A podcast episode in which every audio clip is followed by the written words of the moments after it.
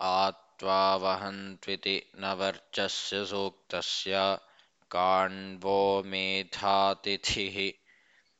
ऋषिः इन्द्रो देवता गायत्रीच्छन्दः जपे विनियोगः।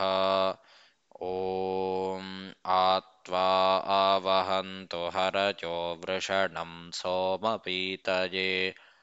इन्द्रत्वा सूरचक्षसः इमाधानाघृतस्नुवो हरि इहोपवक्षतः इन्द्रं सुखतमेरथे।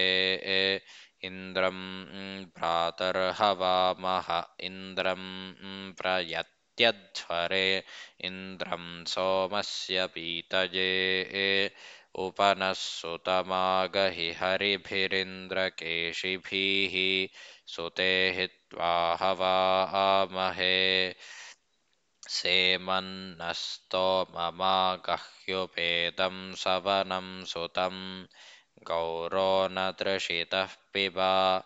इमे सोमा आस इन्दवः सुतासो अधिबर्हिषि ताँ इन्द्रसहसे पिबा अयं ते स्तोमो अग्रियो हृदि स्पृगस्तुषन्तमः अथा सोमं सुतं पिबा विश्वमित्सवनं सुतमिन्द्रो मदा आजगच्छति वृत्रः सोमपीतये सेमन्नः काममाप्रणगोभिरश्वैशतक्रतो स्तवा आमत्वा स्वाध्याः।